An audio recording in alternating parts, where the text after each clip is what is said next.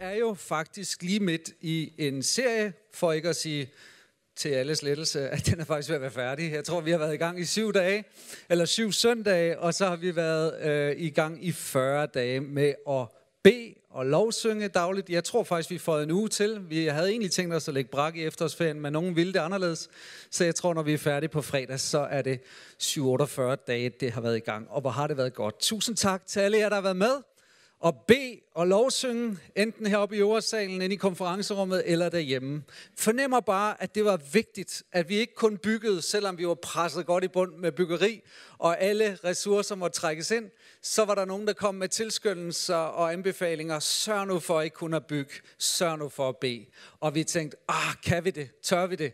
Men med hjælp fra gode venner, så fik vi i en hast sådan et hæfte her produceret. Og har det ikke været godt at være med? Og bare bede, mens der bliver bygget, og også ikke mindst bygge og vide, der bliver bedt. Har det været godt, Carsten? Det har været godt for dem, der bygger. Han skulle lige overveje, hvad siger jeg til? er det et byggeri mere, eller? Det er godt. Så øh, er vi jo i et forløb i de her 40 dage. Det vil sige, at vi startede med at tale om A2-visionen, og vi gik videre at tale om A2-passionen, som et godt tegn på, at vi har fanget visionen, det er, at vi er fuld af passion. Og så talte vi så om A2-budskabet, A2-fællesskabet, A2-discipleskabet, og så kunne man tænke, nu er vi ved at være færdige, skal vi så have med A2-hvilen i dag? Og så bare gå ind til den evige hvile. Nej, vi skal selvfølgelig, vi skal selvfølgelig have om A2-lederskabet. Og det er fordi, jeg tror, og det er afgørende for os at vide, Jesus kommer ikke til at lede efter bedre programmer. Han kommer til at lede efter bedre personer. Det har altid været på Guds hjerte at lede efter ledere. Da han ville udvælge et folk, Israel, og gøre det til sit folk, gøre det til en nation til ære for ham, hvad ledte han så efter? En person. Han fandt, David, øh, han faldt Abraham, troens far. Han fandt en mand, som han formede, så han kunne stå som repræsentant. Og ven, Gud kommer til at lede efter personer.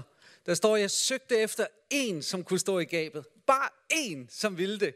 Og det er som om Gud, når han først får fat på en, og helhjertet får lov til at røre den, det menneske, forvandle det menneske, så sker der noget. Når Gud ville forvandle verden, så sendte han ikke et leksikon, han sendte en person. Han sendte Jesus Kristus, sin egen søn, og Jesus blev leder for den kirke, som vi får lov at være en del af. Han er vores forbillede. Det er ham, vi elsker. Det er ham, vi tjener. Det er ham, vi bygger kirke på.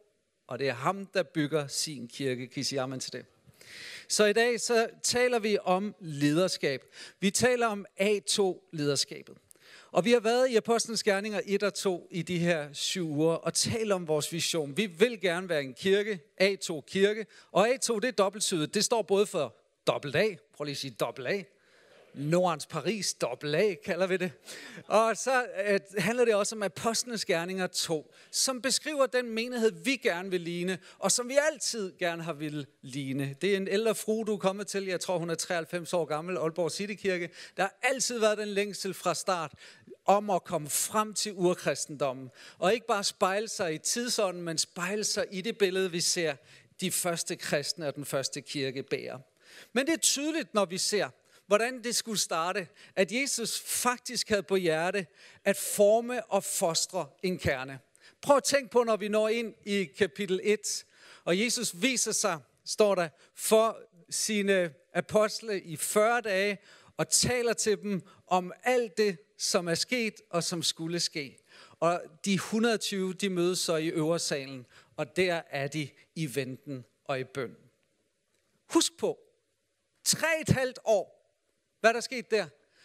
Jesus har talt til skarne, men han har fokuseret på 12 personer og fostret dem, trænet dem, lagt sit liv ind i dem. Det er som om, at han siger, hvis jeg skal kunne rejse den kirke op, jeg vil, så må der være et sundt lederskab. For hvis ikke lederskabet har fanget budskabet og er i fællesskabet og forstår discipleskabet, så bliver der ikke noget sundt liv. Og det er som om, det er et mønster, vi ser i Apostlenes Gerninger, at lige så snart Gud vil noget nyt, så skal han gribe fat i en person. Den person kommer i brand og begynder at ligne Jesus, og så har du DNA'en. Så det starter med Jesus, der investerer, investerer i de 12, og de 12 mødes med de 120, og de 120 bliver begejstret for Jesus, og pludselig bliver der fået 3.000 til, og nu er de 3.120, og der står det ikke præcist, men jeg forestiller mig, at de 120 de blev ledere. Og venner, skal vi vokse som kirke, så er det nødvendigt, at der kommer flere, der vil lede. Kan du sige til det? Og måske det er dig.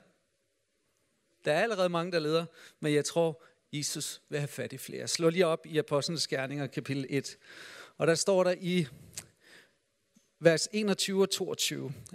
Der står om beretningen, hvordan de mødtes i øversalen og bad sammen. Og mens de bad, så begyndte Gud at tale til dem om lederskab. De havde jo mistet en i deres lederskab, det var Judas, som var kasser. Han øh, forrådte Jesus, og han endte med selvmord. Og der står, at Peter han tager ordet midt i et bedemøde, og så fortæller han, at han har fået noget på hjerte. Og så fortæller han, at Jesus har talt til ham ud fra skriften om, at der skal en ny ind i lederskabet. Og der står i den sammenhæng, hvilke kriterier personen skal vælges ud fra. Peter han fortsatte, derfor bør vi nu finde en mand, som kan overtage Judas plads. Det skal være en, der har været sammen med os hele tiden, mens Jesus var hos os. Lige fra dengang han blev døbt af Johannes, og indtil han blev taget op og vendte tilbage til himlen. Den mand skal sammen med os bevidne, at Jesus virkelig er genopstået fra de døde. Så læg mærke til her, at der var et kendetegn ved lederskabet i A2-kirken. Der skulle være et kald, der skulle være en karakter, der skulle være noget karisma, og der var også noget kamp. Den her aposteltjeneste var helt unik. Det var apostel med stort A. Og der står i Apostlenes Gerninger, handler jo om apostlenes gerninger. Det er ikke en titel, Lukas gav den, men den er måske meget rammende og sigende, at Gud valgte sådan nogle personer ud. Og hvis du ser på bogen i sin helhed, alle 28 kapitler, så handler det jo rigtig meget om Peter. De første 6-7 kapitler, så handler det lidt om Filip og Stefanus, og så kommer der et langt afsnit, som handler rigtig meget om Paulus og hans team. Så det er det samme billede, vi ser. Gud vælger nogen ud. Og den standard, han vælger ud fra, det er kald, det er karakter, og så er der noget karisma, som betyder resultater af noget, og så at de er indstillet på kamp. Og jeg har bare lyst til at sige i dag, at vi tror på den samme Gud, og vi tror på ham, som kender hjerter, som der står, de bad til, du som er Gud, der kender hjerterne, led os nu til de rette. Vi tror starter med, at Gud udvælger. Det er ikke nok, at du vil være åndelig leder. Du må kaldes af Gud. Amen. Kaldsoplevelsen er det, som gør dig i stand til at lede. Og det er lige meget hvilket felt. Du tænker, jamen er det ikke afgørende, at man har nogle kompetencer? Jeg kan huske en ung fyr, jeg var tæt på, da jeg var ungdomspræst i København for en hel del år siden. Gud kaldte ham til at være forkynder og være præst. Han havde det problem, han stammede så frygteligt, at du næsten ikke kunne høre, hvad han sagde. Men sjovt nok, pudsigt nok, kaldet var over hans liv, og hver gang han begyndte at prædike, så ophørte han med at stamme og tale flydende. Og han er ført præst i dag. Jesus kalder, Jesus udvælger, og dem han kalder, dem han udruster, øh, dem udruster han også. Og Jesus, han udrustede de her 12 personer. Nogle af dem var fiskere, nogle var toller. Han valgte dem ud, og han gav dem sin kraft, og de virkede for ham. Dernæst, så var det karakteren.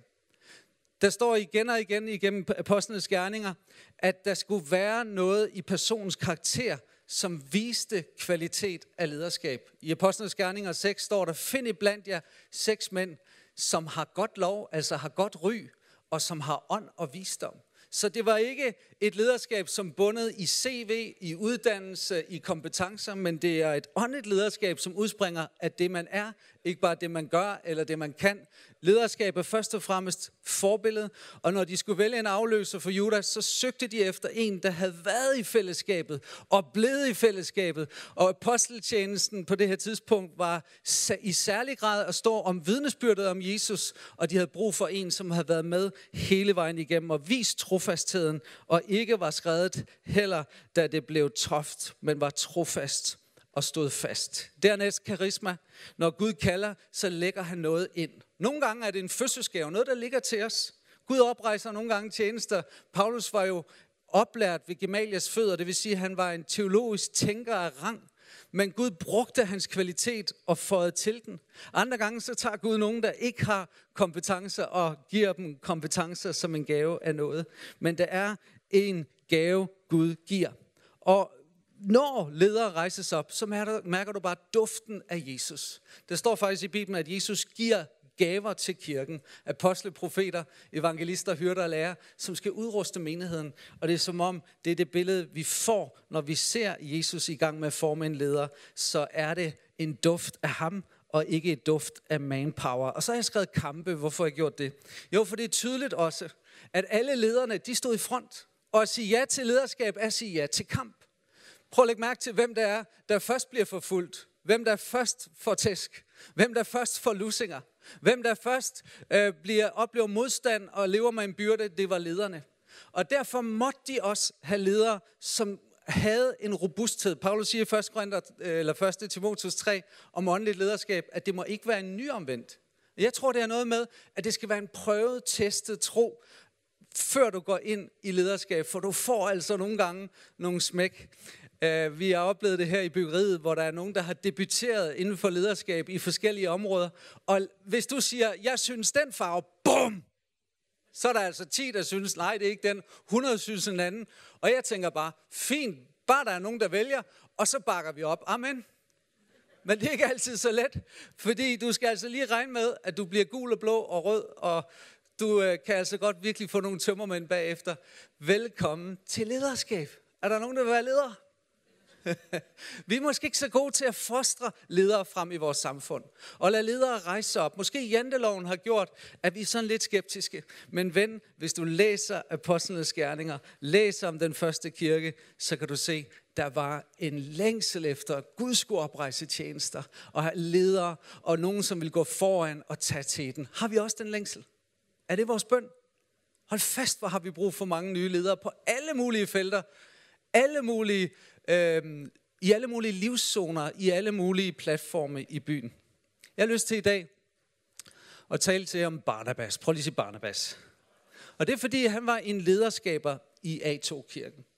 Han øh, opfyldte kriteriet med kald. Han var, står der, fyldt af helligånden. Givetvis har han været en del af de øh, personer, som kom til tro på pinsedag. Nogle mener, at han faktisk kom til tro tidligere, Øh, der er en tradition, som mener, at han kom til tro, fordi Jesus oprejste en lam mand og var med her. Jesus helt fra den tid, og var en af de 70, der blev sendt ud. Men det er ikke noget, vi har i skriften, men det er en teori.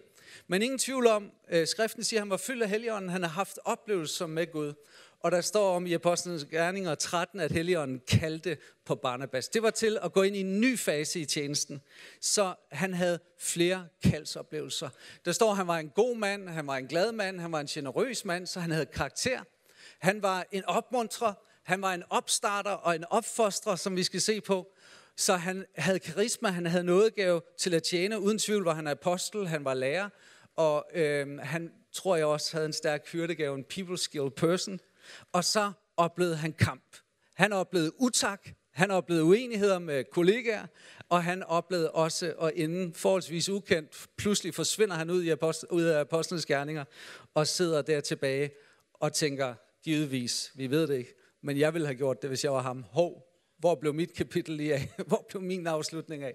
Men det er Barnabas. Det jeg har lyst til at give jer som en helt praktisk vejledning i dag, det er en vejledning til, hvordan du og jeg som menighed kan være med til at skabe og fostre ledere. Så tænker du, det er da ikke mig. Jo, hvis du er gruppeleder, så skal du med til at forme en medgruppeleder. Hvis du er vært, så skal du hive en vært med dig. Hvis du er i caféen, så skal du sørge for at få en ved din side. Jeg tror, det er kaldt til alle disciple at følge efter Jesus og have en efterfølger, som følger efter dig. Så fra foran, så skal du ligne et får, men bagudaf, så skal du ligne en hyrde. Amen. Så du følger hele tiden efter Jesus, men du er også bevidst om, der er hele tiden en, der følger efter dig. Prøv lige at vende dig til din sidemand og sige, du leder. nu har jeg provokeret dig lidt, og nu har jeg udfordret dig lidt. Kære ven, tænk nu, hvis Jesus han føjer 1000, 2000 til det her fællesskab over de næste 10 år, så er vi afhængige af, at alle i det her rum er ledere. Så vi kan jo lige så godt være klar. Sådan der. Er I klar til fem ting, som gør, at du bliver en A2-lederskaber, som jeg kalder det. Og det er med Barnabas som forbillede. For det første, løb en risiko. Du bliver ikke en lederskaber, hvis ikke du er villig til at løbe en risiko. Der står om Barnabas, at øh, der ingen andre tur at have med Paulus at gøre, fordi han var terrorist og forfulgte kirken. Så da han opsøgte Jerusalem-kirken, så var der ingen, der turde at have med ham at gøre, eller troede på ham. Så står der, men Barnabas tog sig af ham og førte ham til apostlene. Og der står, han fortalte apostlene hans historie og berettede om alt, hvad han havde gjort. Det, der sker med Barnabas, det er, Barnabas møder, og nu ved jeg godt, jeg lige opdaterer historien til 2018.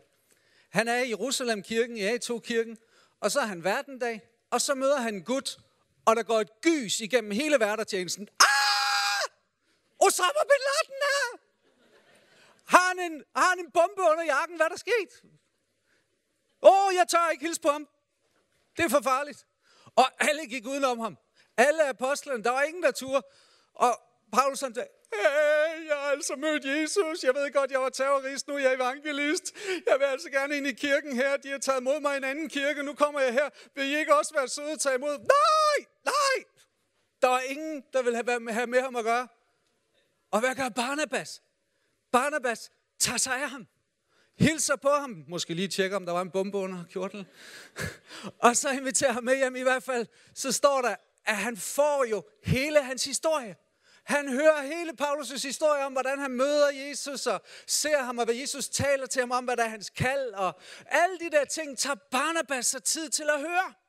Og ven, det er derfor, der kunne blive fået 3.000 mennesker til den første A2-kirke. Hvorfor? Fordi der var Barnabasser. Morgenbasser, yes! Der var barnebasser og barnebassiner. Der var nogen, som så ud over ansigtet, piercingerne, de skumle tatoveringer, som nærmest bliver alle mænds seje. Der var nogen, der så om bagved, som troede på, som havde tid til, så den enkelte. Og fordi Barnabas var i A2-kirken, så kom en Paulus der og blev der. Der står, fra dag af kunne han færdes frit blandt de troende i Jerusalem. Venner, der er mange, der har lyst til at færdes frit i det fællesskab. Men hvis ikke der er en Barnabas og en barnebassine, så kommer der altså ikke til at være et åbent fællesskab her for dem, der ikke lige ligner os som ikke lige har vores hudfarve eller vores tros øhm, udgangspunkt.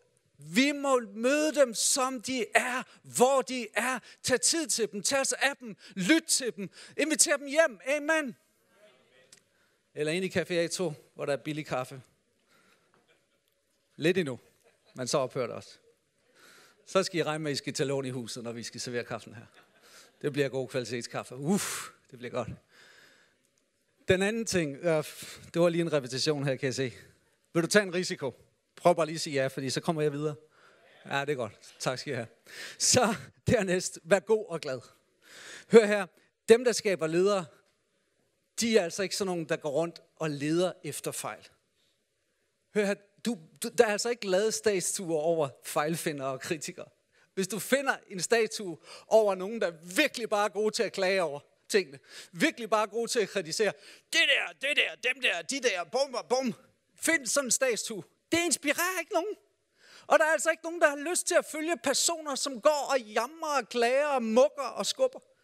Du har lyst til at følge en person, som har noget attitude af generøsitet. Og prøv lige at læse om Barnabas her.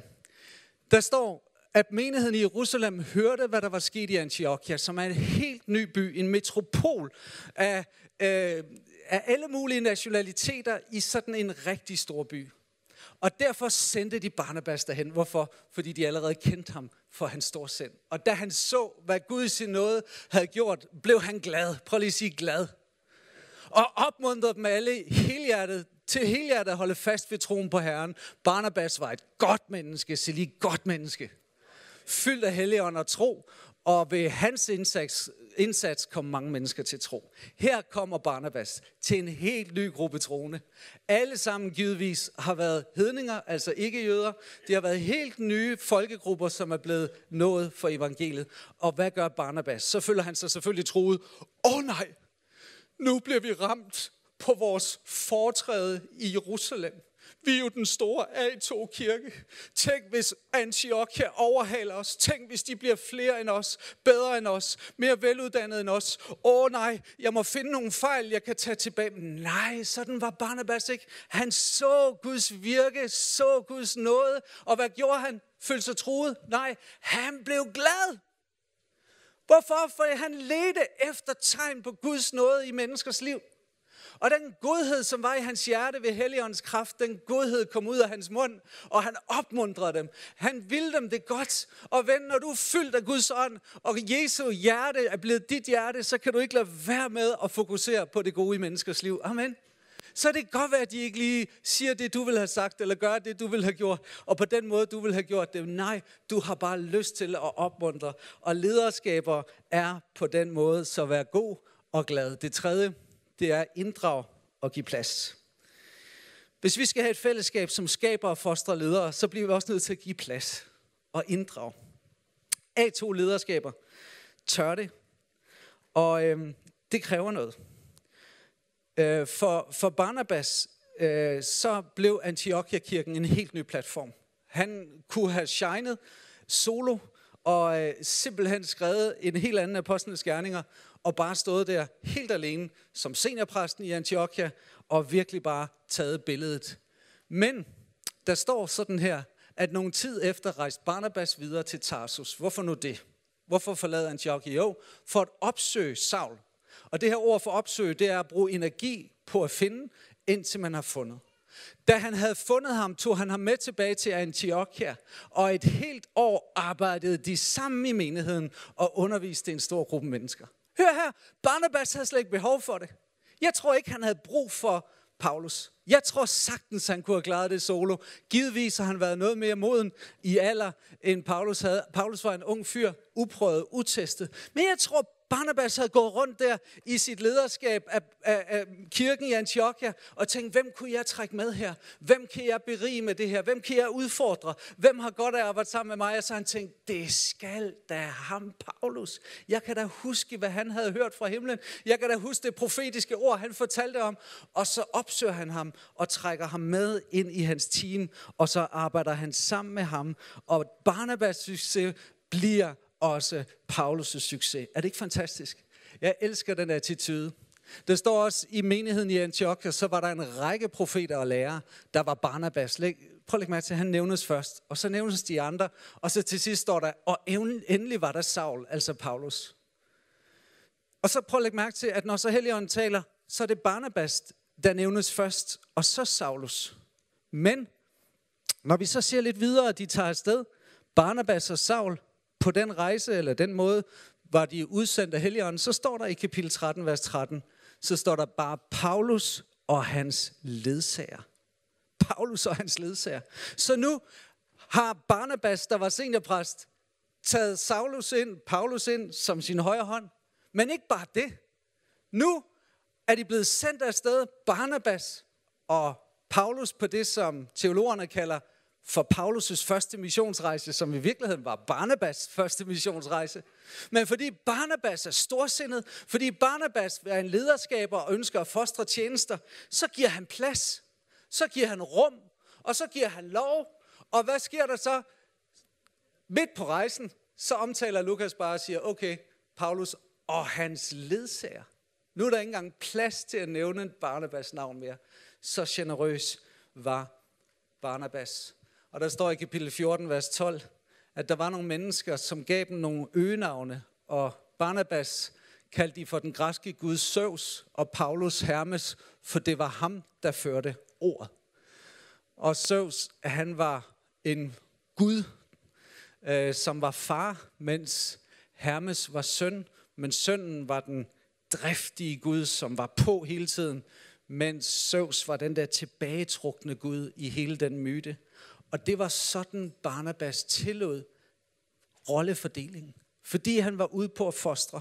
Fordi han var ude på at give plads. Og ven, jeg oplever, at der er en udfordring til os som kirke. Lad os se de nye spire.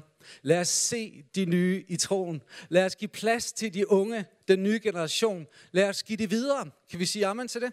Hvis vi skal rejse ledere op, så er det nødvendigt for os alle sammen. Dernæst, vær tålmodig.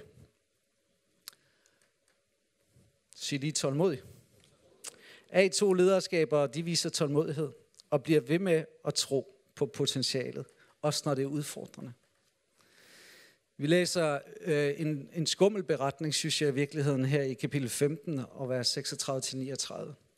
Det er to af de største kristne ledere i den nye menighedsplantningsbevægelse, som udsprang af Jerusalem-menigheden. De kommer op og tottes. Der står faktisk i en oversættelse, der var en bitter strid imellem dem. Hvad rummede den? Den bitre strid, den gik på, at Paulus ville ud igen nu og styrke en masse menigheder og plante nye kirker. Så han siger, nu tager vi afsted. Men han ønskede ikke at få Markus med.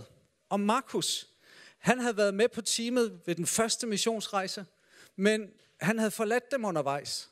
Og for Paulus, så blev det kriteriet brudt, failed.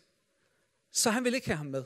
Barnabas, han havde den attitude og den holdning, fordi han fejlede en gang, skal han så ikke have chance nummer to.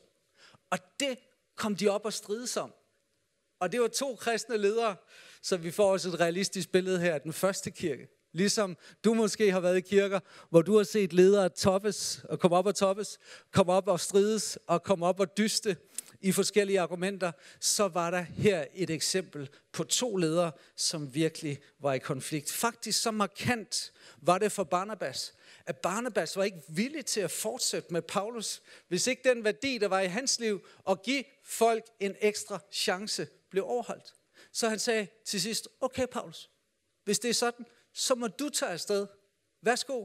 Og så tager jeg afsted på min tur sammen med Markus. Det var en kerneværdi for Barnabas at give plads også til dem, som havde begået en fejl. Og jeg tror, kære venner, vi skal være generøse. Jeg tror, vi skal give plads til comeback for tjenester, for personer, som vi tænker, ej, de har fejlet. Jeg har i løbet af min tjeneste som præst også haft forskellige inde i teams og grupper, og jeg har set personer fejle. Men jeg må bare sige, igen og igen og igen og igen, så kan jeg også bare mærke, at Gud udfordrer mig til at sige, prøv lige at se den vinkel der på dem, prøv lige at se den vinkel der på dem. Og det er den attitude, jeg tror, vi som menighed skal have. Den menighed, som folk har lyst til at komme ind i, når de kommer fra sådan en fortabt sønderfaring og lugter af svinestien og kommer tilbage, det er den menighed, hvor man mødes med faderens åbne arme. Den menighed, som kommer dem løbende i møde. Og jeg har sagt det før, og jeg siger det igen. Tænk, hvis den fortabte søn havde mødt storebroren før han havde mødt faren. Hvad han så oplevede? Så han mødt en bror, som har sagt, du har gjort det, du har svigtet der. Hvad har du ikke gjort ved vores brand? Hvad har du ikke gjort ved huset her, ved titlen her? Hvordan kan det, og hvorfor det? Og ven, den person havde løbet skrigende væk. Men i stedet for var det faderens omsorg, faderens tilgivelse, faderens forsoning. Og vi ved ikke præcis, hvad der sker med Markus. Vi ved heller ikke præcis, hvad der sker med Barnabas og Paulus' forhold, men det er tydeligt, at de bliver forsonet igen. Og Paulus, hans sidste brev af alle, 2. Timotheus brev, der siger han, at tage Markus med mig, eller med, for han er mig til god hjælp i tjenesten. Så hvem fik ret? Det gjorde Barnabas. Hvis ikke Barnabas havde troet på Markus, så var Markus ikke blevet det, som han skulle være blevet. Og her har jeg bare lyst til at sige, hvem har Gud lagt dig på hjerte, som måske var på den rigtige vej, men som fejlede, som trådte ved siden af. Har du glemt dem? Har du givet dem op? Du skal vide, Jesus giver ikke nogen op. Han har altid en ekstra chance. Han har altid en ekstra mulighed. Han har altid et comeback til nogen. Og du skal vide, at du kan her i dag få et comeback. Også dig, som har været i tjeneste, har været i lederskab og har brændt dig. Sit nådegave og sit kald fortryder Gud ikke. Og vi skal have alle med i det nye. Vi skal have alle med ind i det Gud, han vil. Og derfor er det så afgørende for mig at sige, der er ingen, der bliver kasseret. Der er ingen, der kommer på anden række her, B-niveau. Alle er med. Alle er på. Det sidste, det er at elske mennesker mere end det materielle. Det er så tydeligt, at det var den værdi, som kendetegnede Barnabas. Første gang vi møder ham i kapitel 5, vers 36, så står der, der var en troende levit, som hed Josef og var fra Kypern. Apostlerne gav ham øgenavnet eller tilnavnet Barnabas. Det betyder trøsteren, det kan også betyde opmuntreren, eller ham, der profeterer. Han solgte en mark, givetvis en ret øh, dyr mark. Måske den har ligget i det område, som han endte op med at bo i i Antiochia. Han havde og afleverede pengene til apostlerne. Det her det står lige ind i en sammenhæng, som beskriver, at i menighedsfællesskabet i A2 i Jerusalem var der ingen nødlidende. Hvorfor? Fordi at de gav af deres ejendom til fællesskabet, så alle kunne få, hvad de havde brug for. Og så kommer historien om Barnabas. Barnabas, for ham, når han lukkede øjnene og drømte, så var det ikke, åh her, giv mig et sommerhus mere, giv mig tre biler mere, giv mig endnu mere det, og endnu mere penge på kontoen. Endnu det var ikke materielle ting, som optog ham. Han havde måske sin pensionssikkerhed i den mark, vi ved det ikke. Den har været en formue værd. Når det nævnes, så er det fordi, det har været en oplevelse, tror jeg, for apostlerne, som de bare måtte have frem. Altså tænk, en person kommer og lægger et anseligt beløb foran apostlenes fødder. Det var en måde at sige, værsgo, jeg skal ikke engang administrere, hvem I giver til. Nu giver jeg det bare ind i den lokale kirke, jeg giver det ind i omsorgen, jeg giver det ind i social arbejde, jeg giver det ind til det, vi gør som kirke. I behøver ikke sige, at det kommer fra mig. Værsgo, apostle, I må administrere. Den attitude var i Barnabas. Og jeg tror, det fællesskab, som fostrer nye ledere. Det fællesskab, som fostrer en attitude, hvor nye har lyst til at komme ind. Det er et fællesskab, hvor det er tydeligt at mærke, her er værdierne mennesker. Det er mennesker, der betyder noget. Jeg tror, den største afgud i vores samfund, det er materialisme.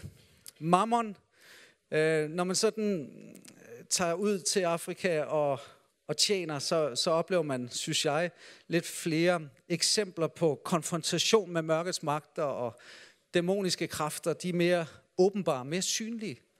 Det er ikke så ofte, du oplever det i den vestlige verden. Er det fordi, de ikke er her? Nej, jeg tror, de er maskeret. Jeg tror, at den stærkeste ånd, der binder Danmark og danskerne, det er materialisme. Jeg tror også, derfor i kirken, så vil det altid være det sidste, vi bliver frelset frelst fra, det penge. Fordi det sidder så markant i os. Det er også derfor i bjergprædiken Jesus siger, at du kan ikke tjene både Gud og mammon. Du må vælge enten det ene eller det andet. Du kan ikke være en lederskaber, som hvis du drømmer fremad, så er det materielle ting, materielle ting, materielle ting. Nej, så må det være personer. Når Barnabas lukkede øjnene og drømte fremad, så tror jeg, han drømte om, åh, gid jeg kan nå flere mennesker. Gid jeg kan fostre flere ledere. Gid jeg kan blive til gavn, og så videre. Så han havde en værdi i sit liv, der hed mennesker, og møde behov, og række ud, og give ud. Og venner, det er den attitude, vi bliver nødt til at fremme i os. Og når jeg læste det her og studerede det her, så tænkte jeg, her må det sindelag mere og mere kendetegne mig, at jeg ikke holder på det, jeg har, men jeg slipper det for, at andre kan få, hvad du har til dem. Kan I sige amen til det her? Der bliver meget stille. Har du mærket til det? Indtil da var der sådan god akustik, synes jeg, i rummet. Man kunne høre bare. Lige pludselig så selv de her akustikplader, de hjalp ikke. Der blev bare sådan helt stille. Han snakker om penge!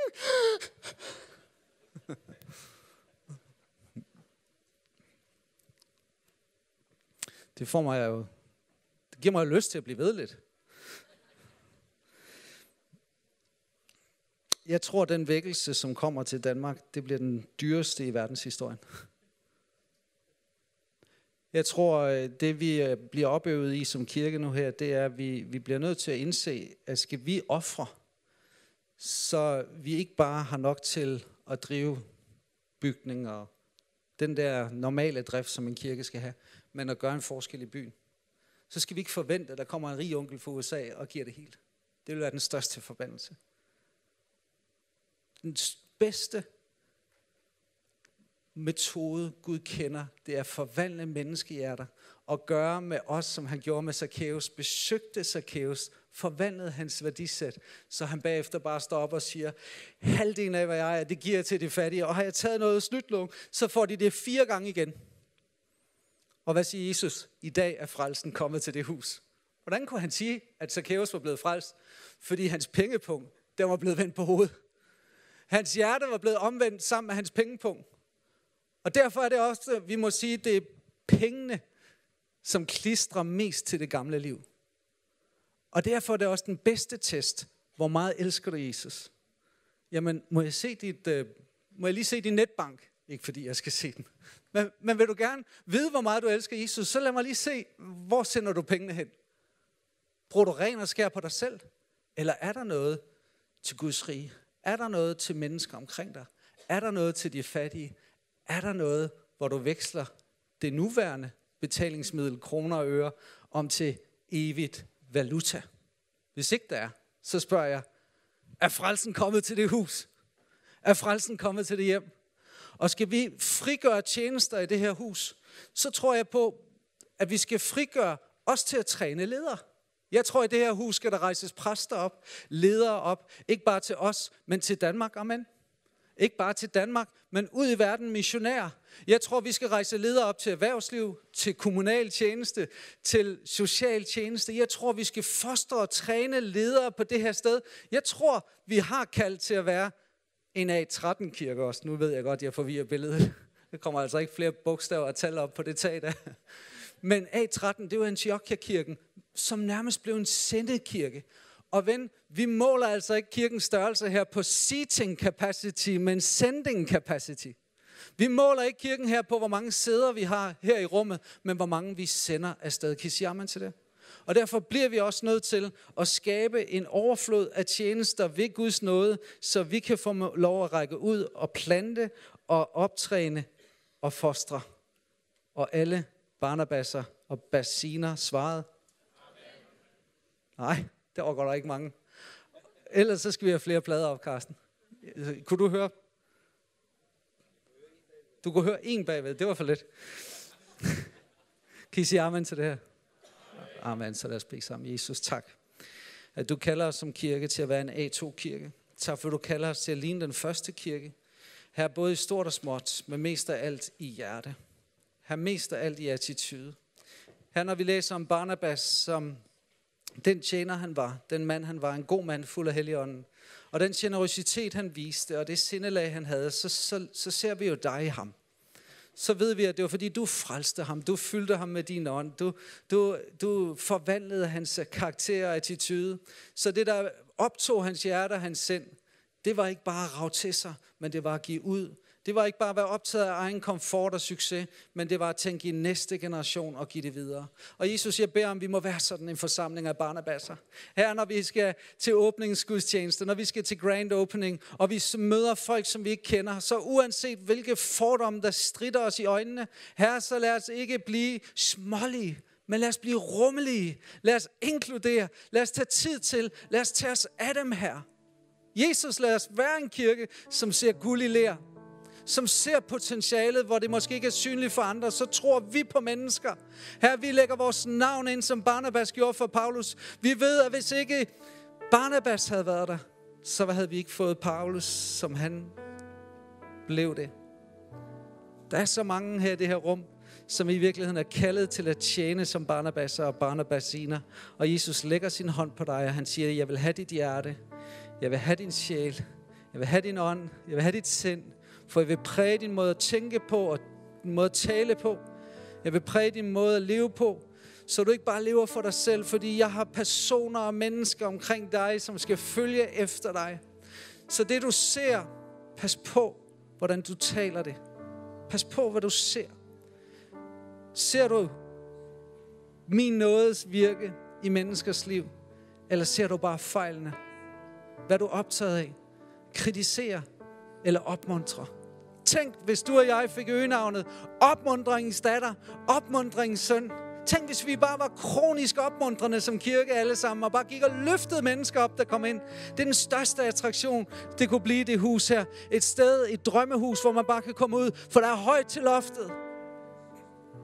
Menneskerne der, de ser en. Menneskerne der, de opmuntrer en. Menneskerne en, de favner en, og man er ikke, føler sig ikke udenfor. Man føler sig ikke mærkelig. Man føler bare, at man er en af dem. Det er ikke dem og os, det er os. Her form den attitude frem i os. Jeg beder dig. Jeg beder dig i Jesu navn. I Jesu navn. I Jesu navn. Kom her. Kom her.